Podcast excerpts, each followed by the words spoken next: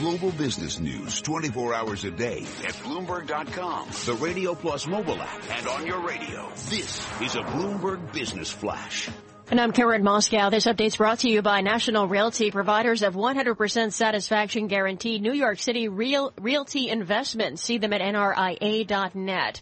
U.S. stock in, uh, U.S. stocks are higher for the first time since Britain voted to leave the EU as banks led a rebound amid optimism that policymakers are committed to limit the fallout from the UK's exit.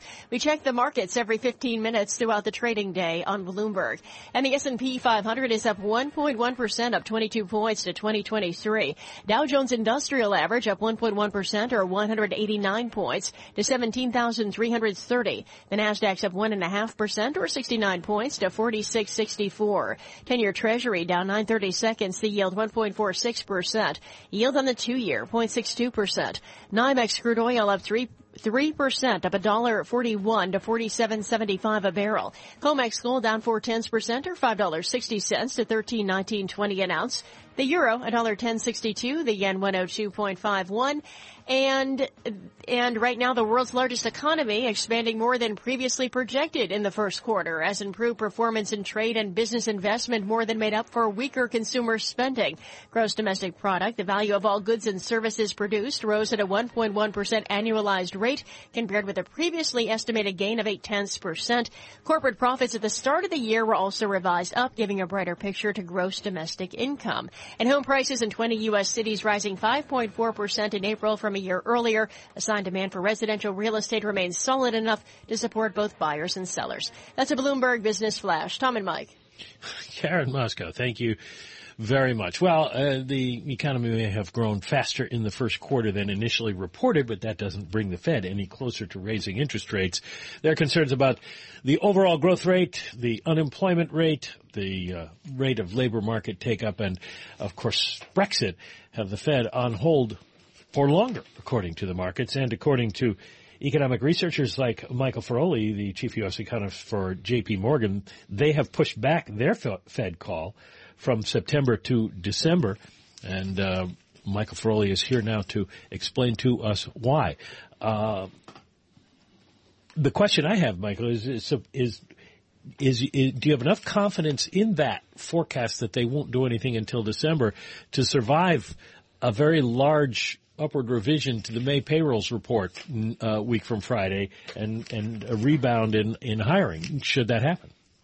Yeah, Mike, I think there are there there two-sided risks, I believe, to a December uh, rate hike call. Uh, we could obviously see payrolls rebound in June or revised higher in May, and you could be at the September meeting looking at, you know, looking back at three very strong jobs reports, in which case, uh, you know, hand wringing about Brexit may be a tough sell to the rest of the committee. On the other hand, there's a real risk that uh, that the type of global uncertainties we're seeing could make businesses more cautious, and that that the May jobs report is, you know, a, a signal of things to come. So I think uh, uh, I think at this point you can't really exclude either possibility. We're thinking that the most likely is that uh, payrolls do firm some, uh, but perhaps not enough to kind of ease uh, Yellen's uh, proven sort of uh, risk management when it comes to global downside risk, and that they would want to wait a little longer do, uh, before uh, pulling the trigger.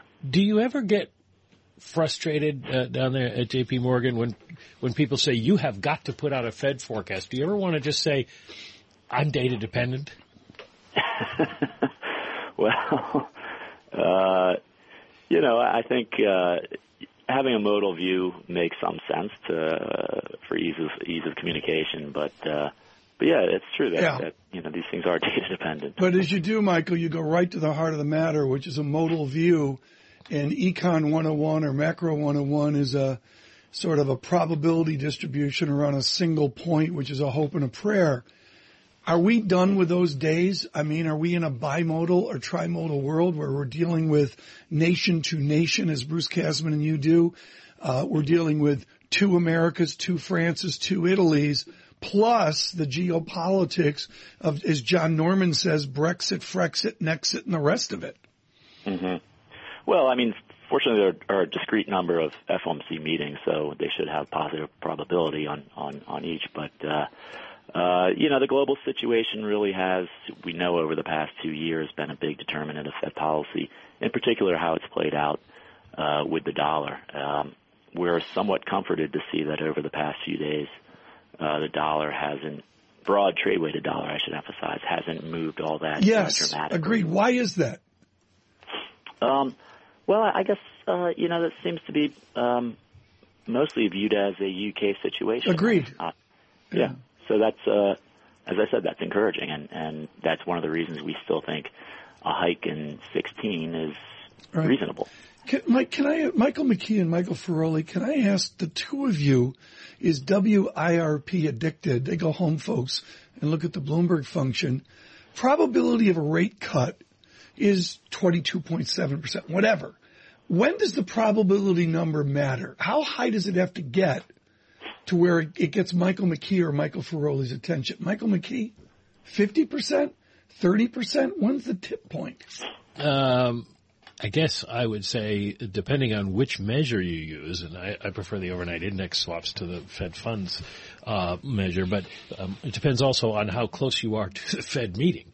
At this point, yeah. you know, it, it doesn't really matter to me what it's saying because we haven't gotten to the jobs report yet. We haven't gotten to any data that's well, going to change anybody's mind. I don't know if, if you agree, Mike. Yeah, I mean, I, I don't think the market can force the Fed into a cut here, and I think it's going to depend on on the data. This is not a the type of credit crisis that would get the Fed acting proactively. I think they're going to be responding right. here if, uh, if economic development. I'm trying to get to here, Michael Feroli, the idea that the media loves to climb on the Bloomberg function WIRP for noise that's beneath the probabilistic outcome.